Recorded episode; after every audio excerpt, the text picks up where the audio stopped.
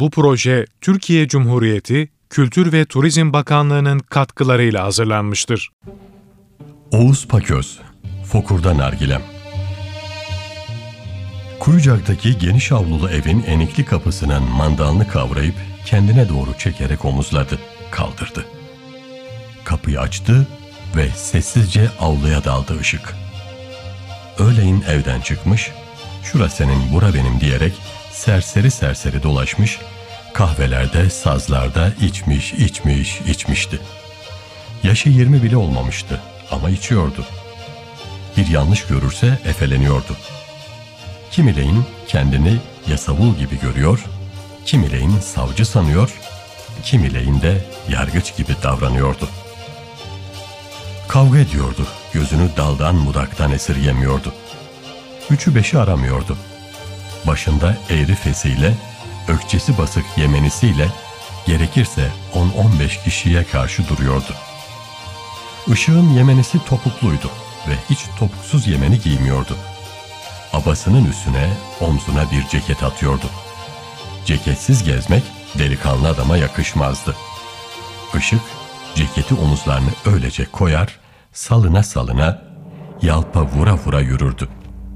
Kollarını ceketin yenlerine geçirmezdi.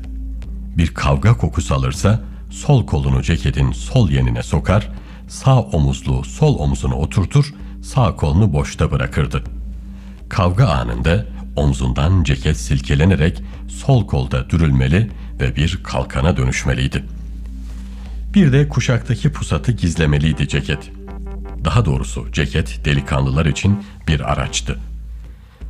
Başka ne işe yarardı ceket? Ancak büyüklerin yanında ceket düzenli giyilirdi. Kartal kanat ceket giymek büyüklere karşı bağışlanmaz bir saygısızlıktı.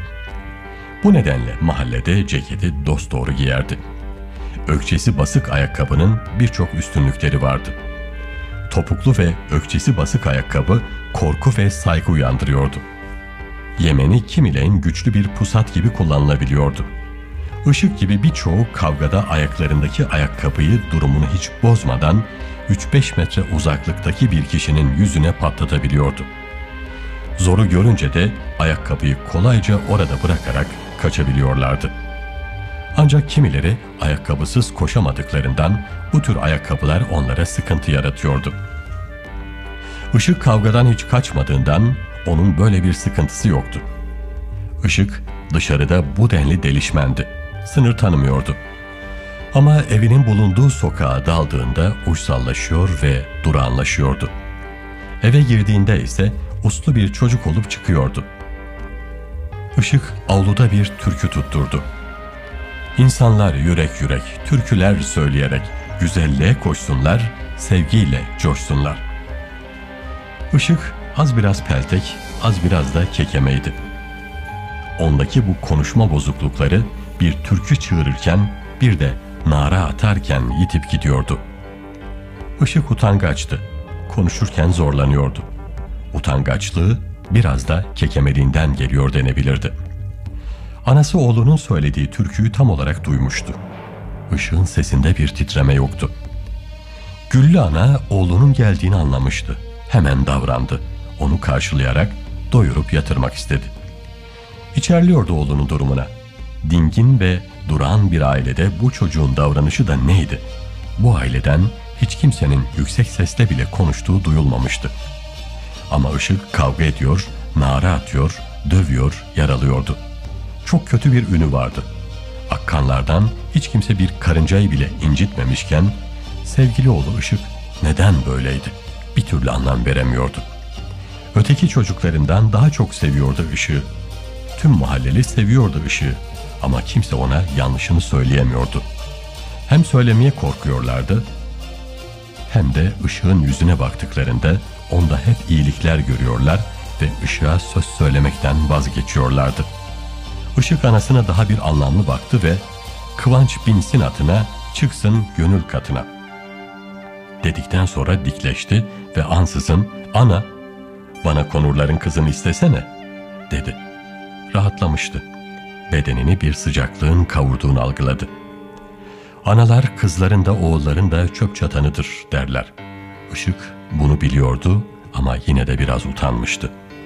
Yüzünü anasından çevirdi. Merdivene yöneldi. Üst kata sessizce çıktı, soyundu ve yattı. Güllü kadın da oğlunun arkasından üst kata çıktı, yatağına uzandı. Kocası bütün derinliğiyle uykudaydı. Usulca yorganı üstüne çekti, gözünü kapattı. Düş kurmaya başladı. Konurların kızı Güler ışıktan bir yaş küçüktü. Uzaktan akrabaydılar. Kızları bağda komşuluk ediyorlardı. Kentte de evleri uzak sayılmazdı. Onların evi Şekerli'de, bunların evi Kuyucak'ta.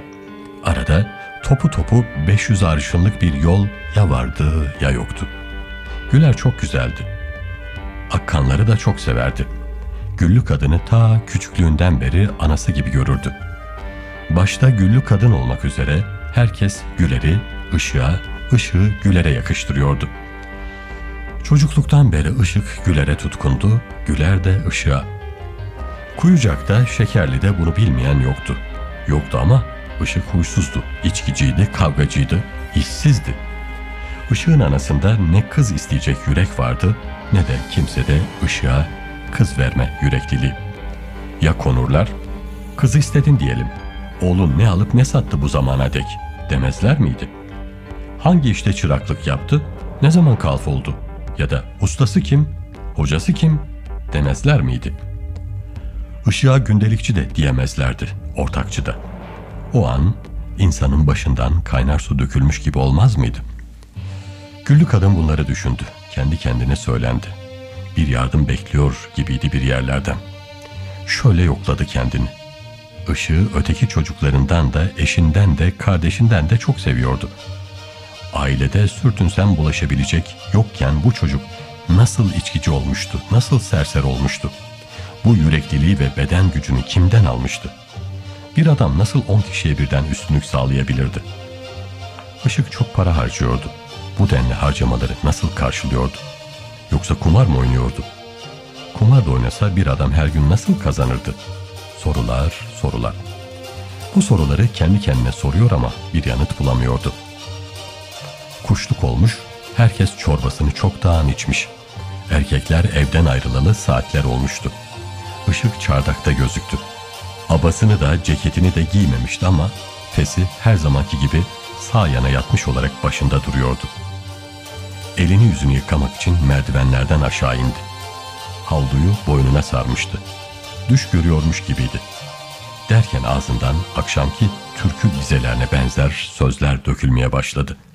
Yürekler ülkü ülkü, açı versin bir türkü. Kucaklaşsın tutkular, kanatlansın utkular. Anası oğlunun türküsüne bayılıyordu.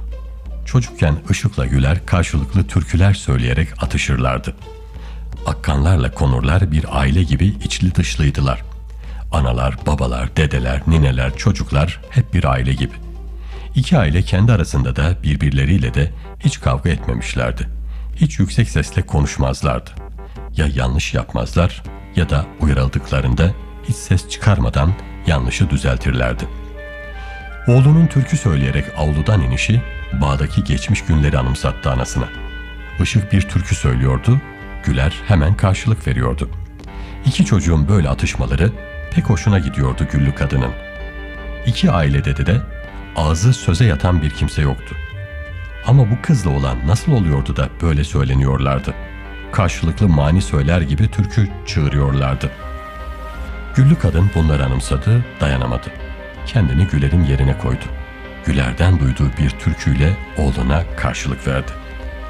Muştu umuda uçsun, gizem ışıltı saçsın, yürekli gönüllerde yazgılar çiçek açsın.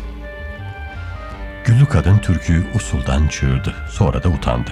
Sanki kendi değil de Güler türkü çığırmıştı ya da kendi sevdalanıyordu. Kara günler gelip çatmıştı. Kentte İngilizler dolaşmaya başlamıştı. Derken onlar bırakıp gitti. Yerine Fransızlar geldi. Yeni gelenler eskilere kıyasla yerli işbirlikçilerle daha bir içli dışlı oldular. Bir korku, bir kargaşa, bir tiksinti aldı başını gitti. Güllü kadın bir gün bir haber aldı. Oğlu tek başına pusatlı, kuşanlı, işgalci askerlerden 10 kişiyi onlarla birlikte yanlarında işbirlikçilerinde pataklamıştı.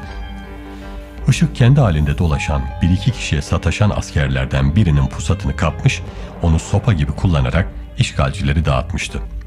Hem de ökçesi basık Yemeniliyken. Herkes gibi Güllü kadın da ellik çıfıtının taşkınlıklarından bunalmıştı.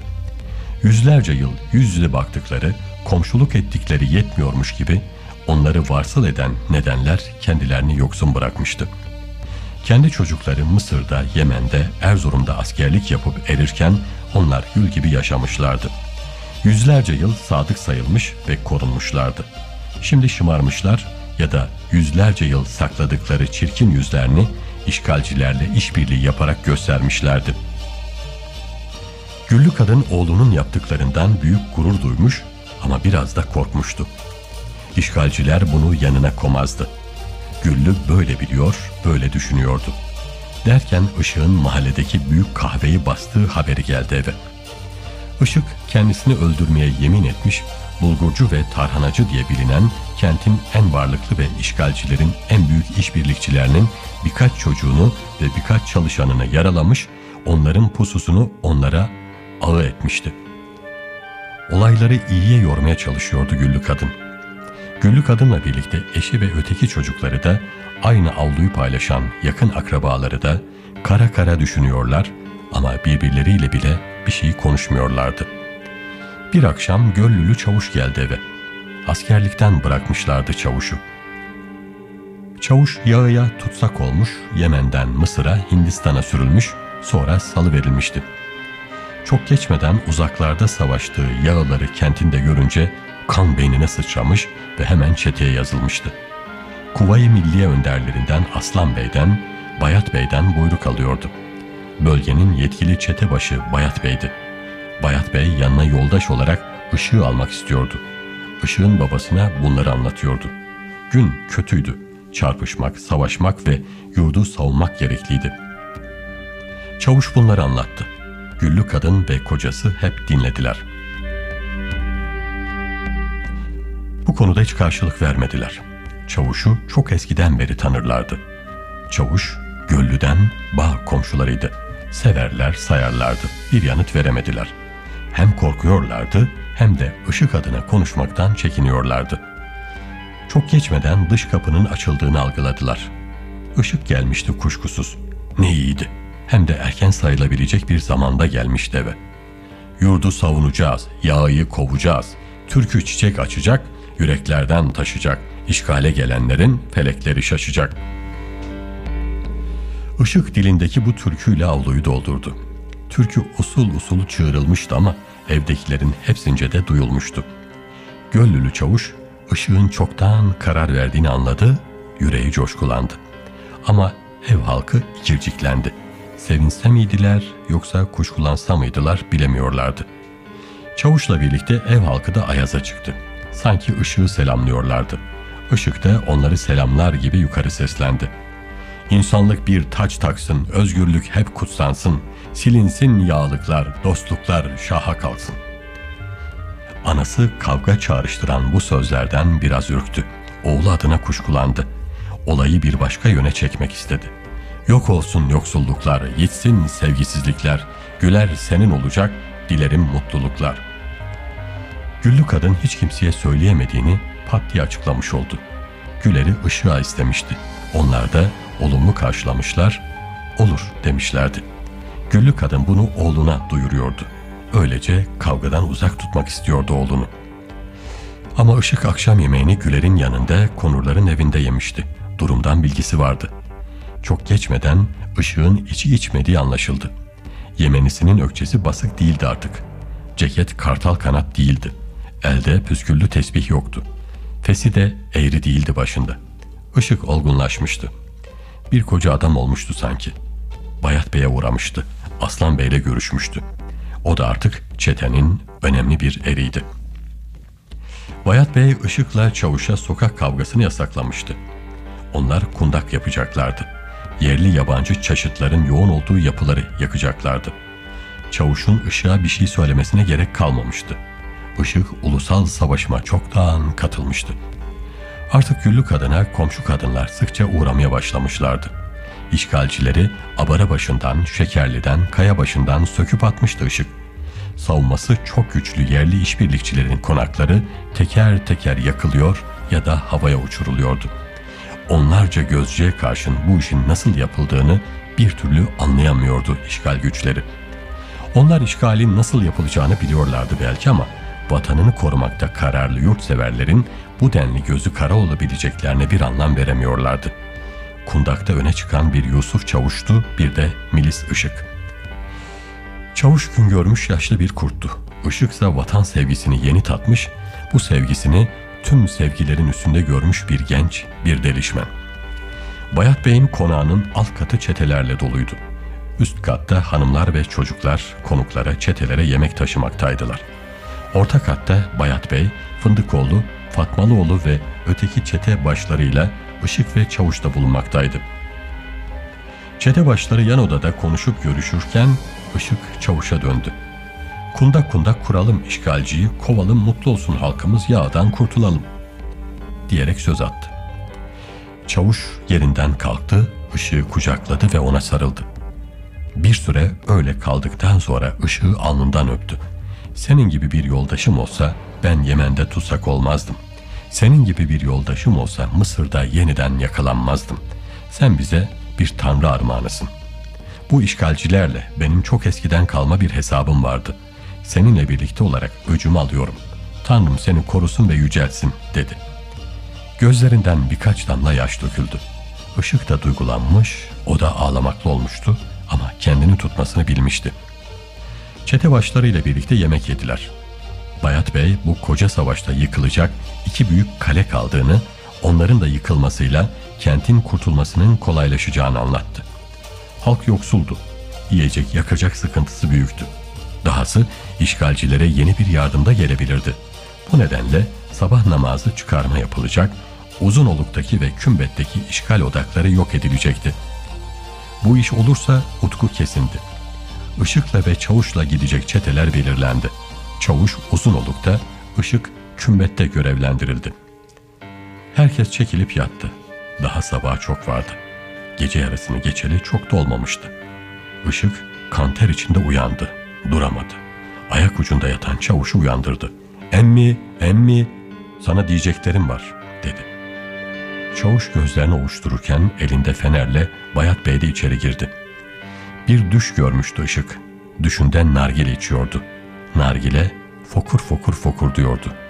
Ama nargile karnıydı. Marpucu nargileye bağlayan yerde göbeğiydi. Aha şuram nargileydi. Düşümde fokur diyordu. Şimdi de fokur diyor. Düşümde yanıyordu, şimdi de yanıyor, dedi. Hayırdır, hayırdır, dediler. Bayat Bey de bilge bir biçimde hayırdır oğul. Senin nargilenle bütün yağı yok olacak. Çok güzel bir düş, dedi. Ama ne kendisi inandığı söylediğine, ne çavuş ne de ışık. Herkes bu düşün etkisinde kalmıştı. Sabahı beklemeden çavuşu yolladılar. Üç yiğit çavuşa yoldaş oldu. Işıksa biraz daha bekledi. O da yoldaşlarıyla son karanlıkta kümbete doğru yol aldı. Kuşlukta kümbette de uzun olukta da dumanlar tütüyordu. Çavuş istenen yeri kundaklamak için ona bitişik üç evi boşaltmış, üçünü birden yakmıştı. Sıkışan işgalciler büyük bir atak geliştirmişlerse de istenilen olmuştu. Ama çavuş sonuçtan kuşku duymak istemiyordu. Bu nedenle yanan evlerden birine yeniden dalmış ve dip bölüme de ayrıca patlayıcılar yerleştirmek istemişti. Bu ikinci atakta yerini buldu. Yanan evlerin içinde büyük çapta patlamaların olması söndürme işini engelliyordu. Çavuş geri dönerken aydınlık bir ortamda tüm işgalcilerin atış alanında bulunduğunun ayrımına varamadı. Tüm pusatlar üzerine patlıyordu. Çavuşunsa gözlerinin içi gülüyordu. Göllülü çavuşun ölümü bir anda kente yayıldı. Yoğun çarpışmanın arasında kimsenin üzülecek ya da yas tutacak zamanı yoktu. Işık da durumdan bilgi sahibi oldu. O da kümbetteki evi dört yerinden yakmıştı. Tam korunaklı ön bahçe nedeniyle kundakladığı evin dış köşesini de yıkma çabası içindeydi. Ya Allah deyip yekindi. Patlayıcılarla birlikte duvar dibinden sürünerek köşeye doğru yol aldı. Karnı yanıyordu. Düşündeki nargile fokurdaması geldi aklına. Sonra da konurların güleri, yavuklusu. Hızını kesmedi. patlayıcıları duvarın kovuklarına bir bir yerleştirdi. Fitillerini taktı, ateşledi ve yıldırım gibi oradan ayrılmaya başladı. Hızla koşarken kendi önünde yuvarlananın ayağının çarptığı bir taş sandı. Onun bir el bombası olduğunu anlayıp kendini yere attığında geç kalmıştı. Bombadan çıkan birkaç parça karnını parçalamıştı. Ellerini karnına koydu. Bağırsakları dışarı taşıyacaktı neredeyse.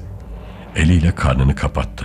Yoldaşları yetişip sarmaladılar ve oradan uzaklaştılar. Işık ve yoldaşları durakladıklarında Kuyucak hamamını bulmuşlardı. Hemen konurların evine yöneldiler.